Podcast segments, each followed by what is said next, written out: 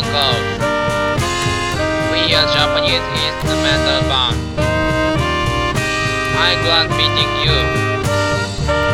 Please enjoy Kukan Kobo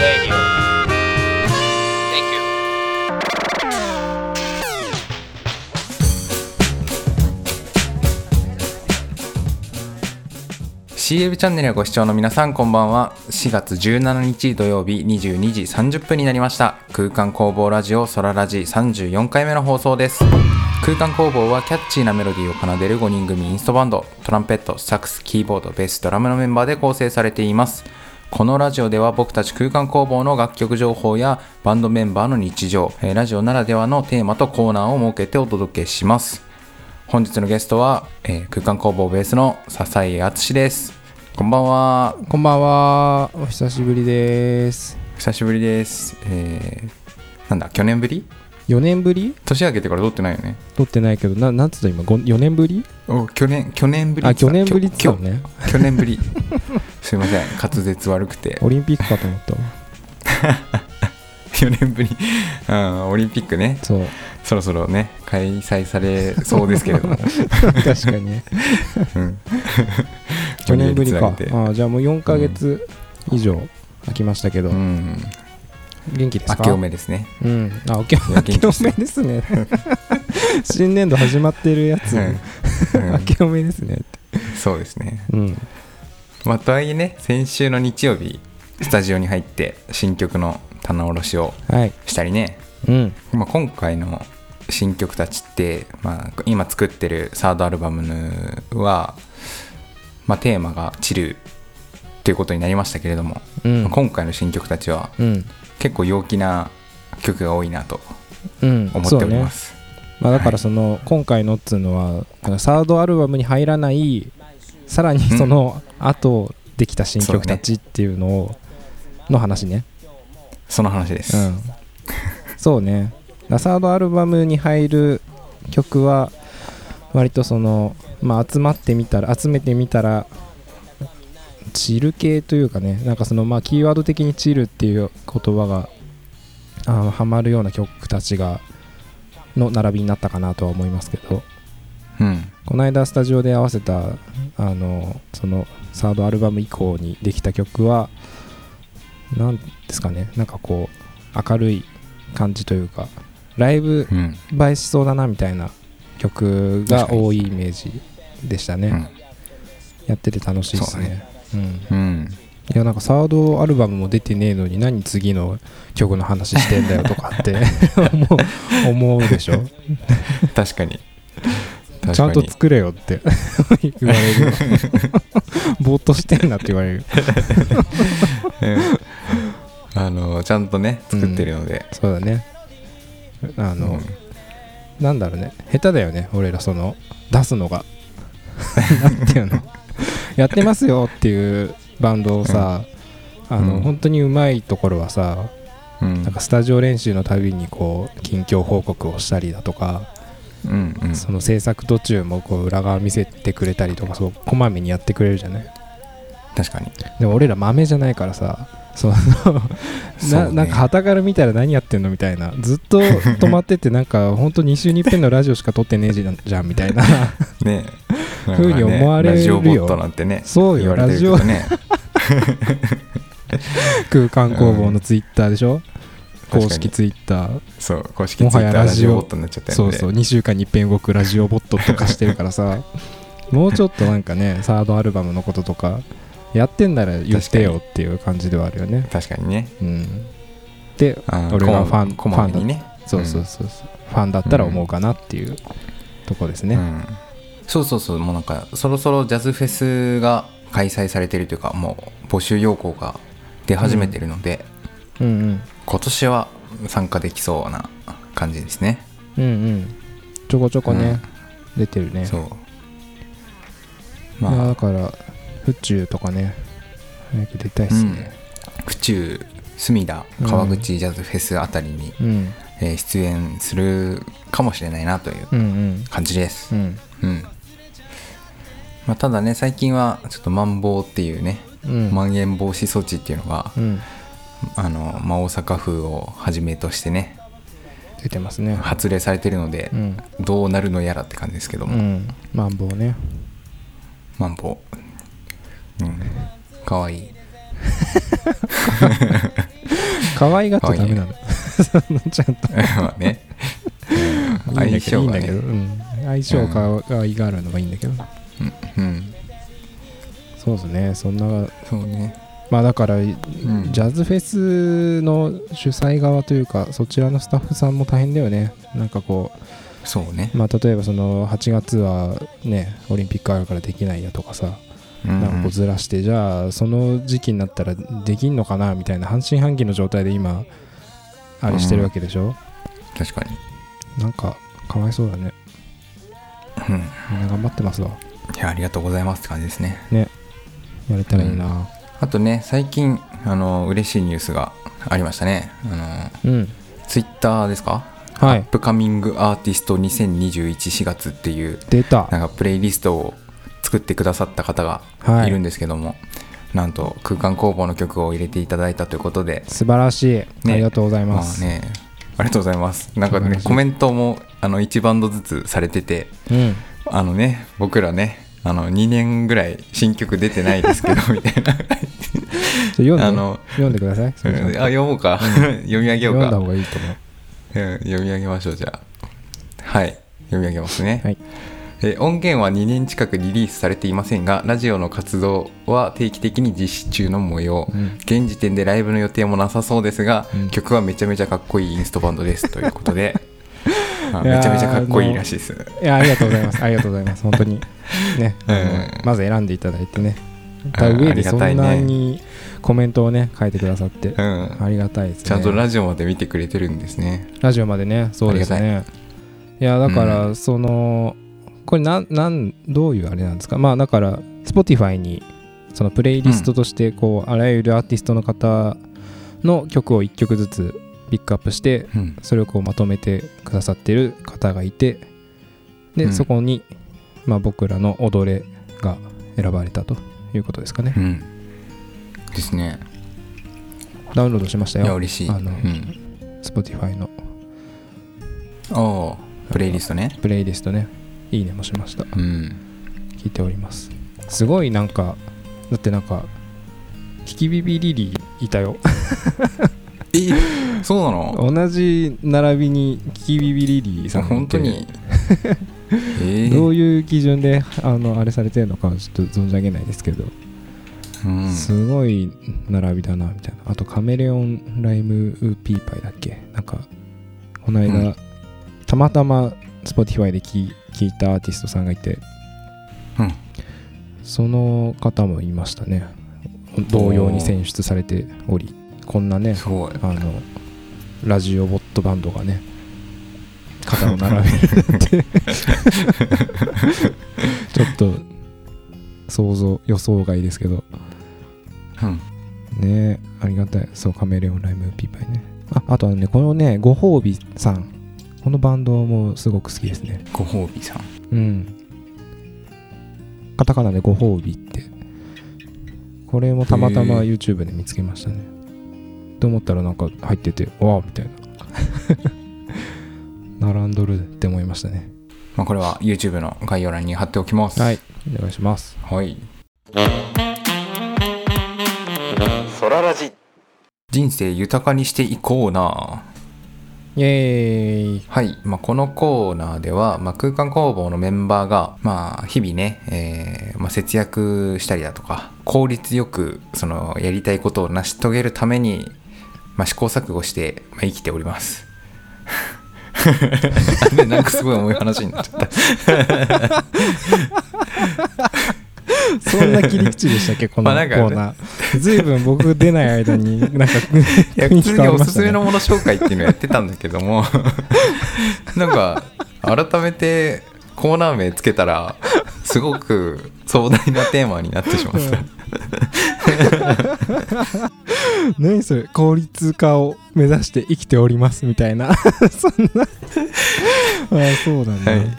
まあまあ。普通にね、まあ、生活のねコツみたいなやつを、まああの、共有して、ライフハック的な、ねとかでもい、いいということね、うん。うん。を、まあ、共有していくようなコーナーでございます。はい。じゃあまずはゲストの笹井さんから。あはいはい、はい。となんかその効率化の話であればなんかもうちょっと考えたなと思ったんですけど、うん。うん。まああの普通に買ったものとして、あうん。ええ、あのこの間メルカリを初めて使いましてはいはい。メルカリで買い物をしたんですよ、でその、まあ、自分の欲しかったベースの、まあ、機材があってでそれをずっとこうメルカリじゃないところでこう探してたんです。えー。で、まあ、そんなになんかこう気合い入れて探してたわけでもなかったんで、うん。もうここ45年ぐらいずっと欲しかったやつなんですけど。45年。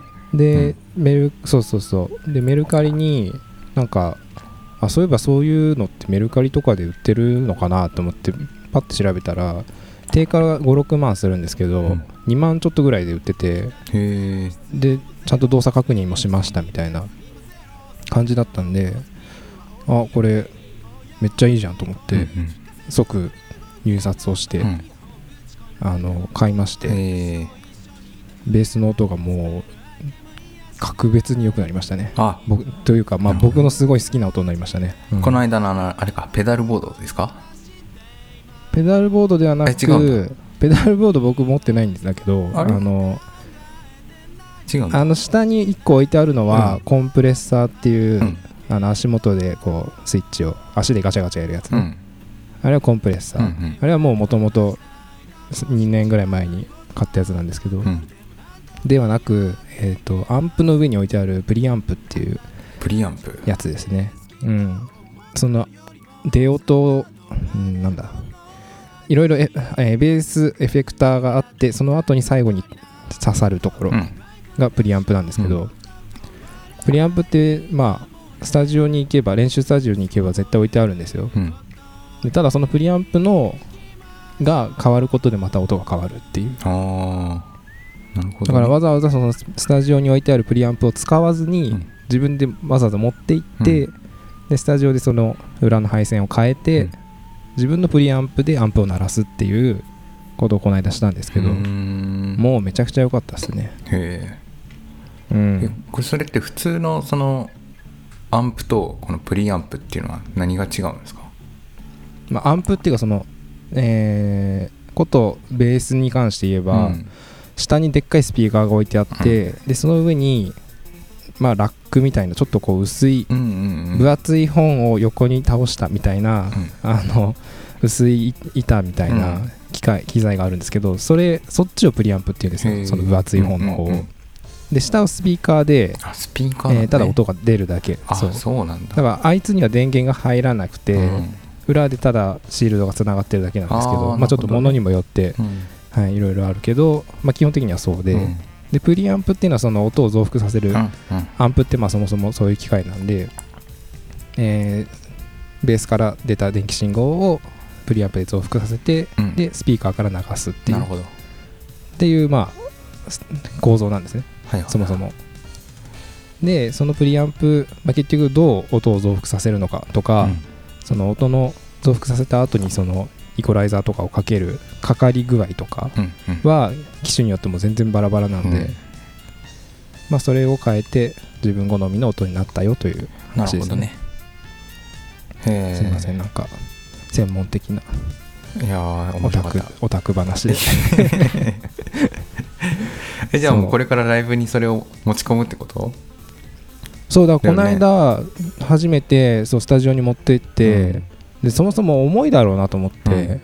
今まで買わなかった理由の一つとして、うん買っても持ってかねえだろうって思ったんですけど、うん。意外とそのサイドバッグというかその肩掛けカバンうにん。入る大きさだし、うん。全然持てる重さでもあったからこれはもうスタンダード入りというかあのスタメン入りですね。いいね。はいっていうのをねメルカリそうかメルカリってあったなと思って。うん。であとあの空気清浄機とかもねまあそれはジモティーで買いましたね。ジモティそう。ねいやもうみんな安く買えるなと思って、うん。ちゃんと使えるし、確かにね。っていうのでゆ豊かになってます。豊かですね。心,、うん。心が。はい。確かかに。僕もメルカリで使わなくなったあの音楽機材とか売ったり、はいはい。うん売れるの？売れ売る側は俺やったことないんだあけど。全然売れる。あ本当、うん。普通に写真撮ってね。何を売るの？あの、うんうんうん。うんあれこれえーっとオーディオインターフェースか。オーディオインターフェースをうんうんうこうん買い替えたんですけど、うん。はいはい。なんで古いオーディオインターフェースをメルカリに出品して買っていただきました、なんか最近はコロナ事情で、まあ、こういう収録卓録っていうのが増えてるみたいでオーディオインターフェース自体がその品薄になっちゃってて、そうそう。そうそうサウンドハウスとかうね、ん。あこれ全部品切れみたいな、ね。なんか俺の使ってるやつとかも全然なかったわ。うん。はい。そう売りたいっすね、うん。そしたら。なんか友達がメルカリ使ってて、うん。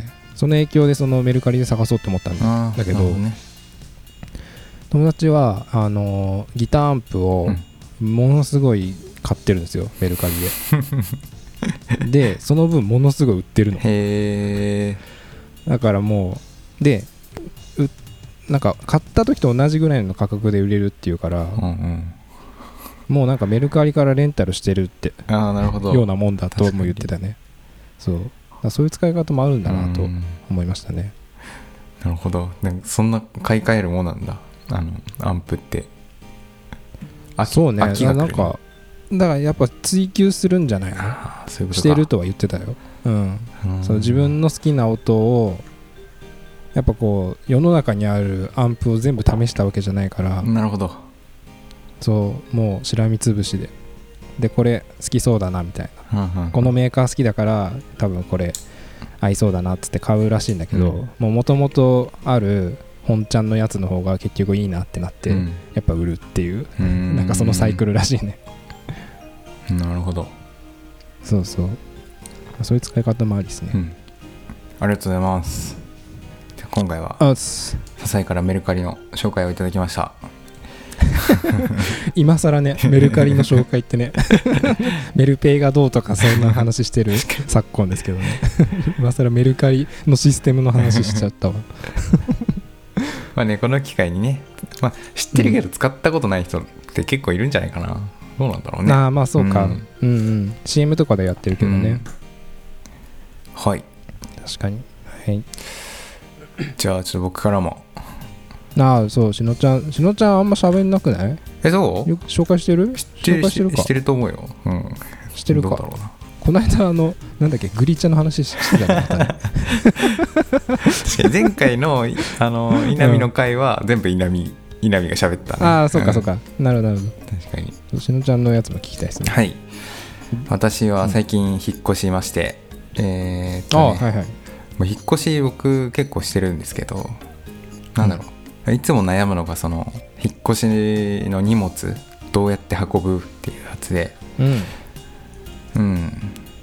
まあ大体あの車なんだろうちっちゃいもの系は車で運ぶんですけど、まあ、大きいものですよね、その洗濯機とか、うん。うんドラム式とか。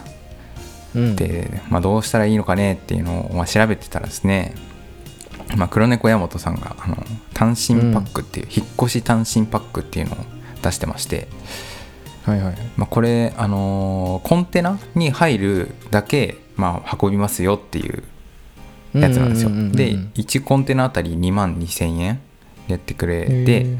でその1個のコンテナの大きさが横幅110センチ、えー縦が170センチ。で奥行きも110だったかな、ぐらいのその四角い長方形のコンテナにはあの入れてもらって運んでもらうってやつなんですけど、うん。でそれにあの、まあ、冷蔵庫とあの洗濯機入れてで余ったスペースにその、まあ、段ボールだとか衣装ケースだとかっていうのを乗っけて運んでもらえるってやつがありまして、で、まあ、それがすごく安くしかもなんだろう丁寧にやってもらえるというところがおすすめですね、ねうん、へええそれ積むのはやってくれんの？もちろんです。ヤマトの人やってくれます。ああ素晴らしいね。へ本当になんかもう。えあれでしょ？詰めるだけ詰めるよっていうやつだよね、うん。そうそうそうそう。の2万の箱の中に、はいはい。ちゃんとおろおろしてくれるんですよね。そのドラム式とかも。あんな重いのに。になんかもう。ちゃんと下ろしてくれるんですよねってそれは乗っけたならそうなんだと思うんだけ自分でねそのドラム式を持ち上げるとめちゃめちゃ重くて。どいやあれはね。きつい、しんどいでしょ。うん。2人いないとダメじゃないせめて。へえねそう。これね俺ちょっと実は知ってたんだよあそうなの？引っ越し単身パックそう一回検討したことがあってお。あの前の引っ越しうんうの時に、ん。でもなんかその自分の荷物がさ、うん。うんあのあ違うわ。この引っ越し単身パックってさ、あの段ボールもらえないでしょ？あもらえない。もらえないんだよ、確かにもらえないね。そう。で俺もうその単身パックだけでうん。引っ越ししたろうって思ってたかうら、んその段ボールが今どんぐらい必要なのかもよく分からず、うん。なんだ自分の荷物をまとめた時にね、うんうんでなんかこういろんなところからかき集めてたんだけど、うん。なんか結局これ自分の車で持ってかなきゃいけないなみたいな量になってうん。やめちゃった、あなるほどね。その単身パック使うの。確かに単身パックだけだと多分運びきれないよね全部はね、うん。難しいと思う。ねだからその大きいものだけっていうのだったらめちゃくちゃ便利だと思うんだけど。そうだから小物をどうやって運ぶかがもう決まってればまはいはいはい。あ検討してもいいかなって感じかな。うんうん。うん。だから私のの場合は小物は自家用車で自分で持ってって。なるほどね。うん。あそれだったらいいかもね。そうね。やってくれるしね。うん。ソララジ。はいおすすめのアーティスト紹介コーナー。ーじゃああっくんから。はい。教えてください、ねまた最近あの Spotify でこういろいろ探すのがうん。ハマっていまして、うん。あの Spotify ってこうおすすめで勝手に出てくるじゃないですか。うん。でそうじゃないとこで探したいなと思って。うん。こう YouTube とかであのまあ YouTube じゃないな。あのちょっとこうお気に入りのアーティストがいたらそのジャンルで、えー Google で調べてうんうん。で名前で引っかかったところを Spotify に打ち込んでそれを聞くみたいな。なるほど。だからもう全然引っかかんないのもあるしうん。めっちゃいいじゃんってなるのもあるしっていうのを試行錯誤した上で出たのが、え2つあります。はい。それがですね、えー、Always というバンドとあとまあうん。ジャンナビというバンドですね。はあなるほど。これオールウェイズなんですね。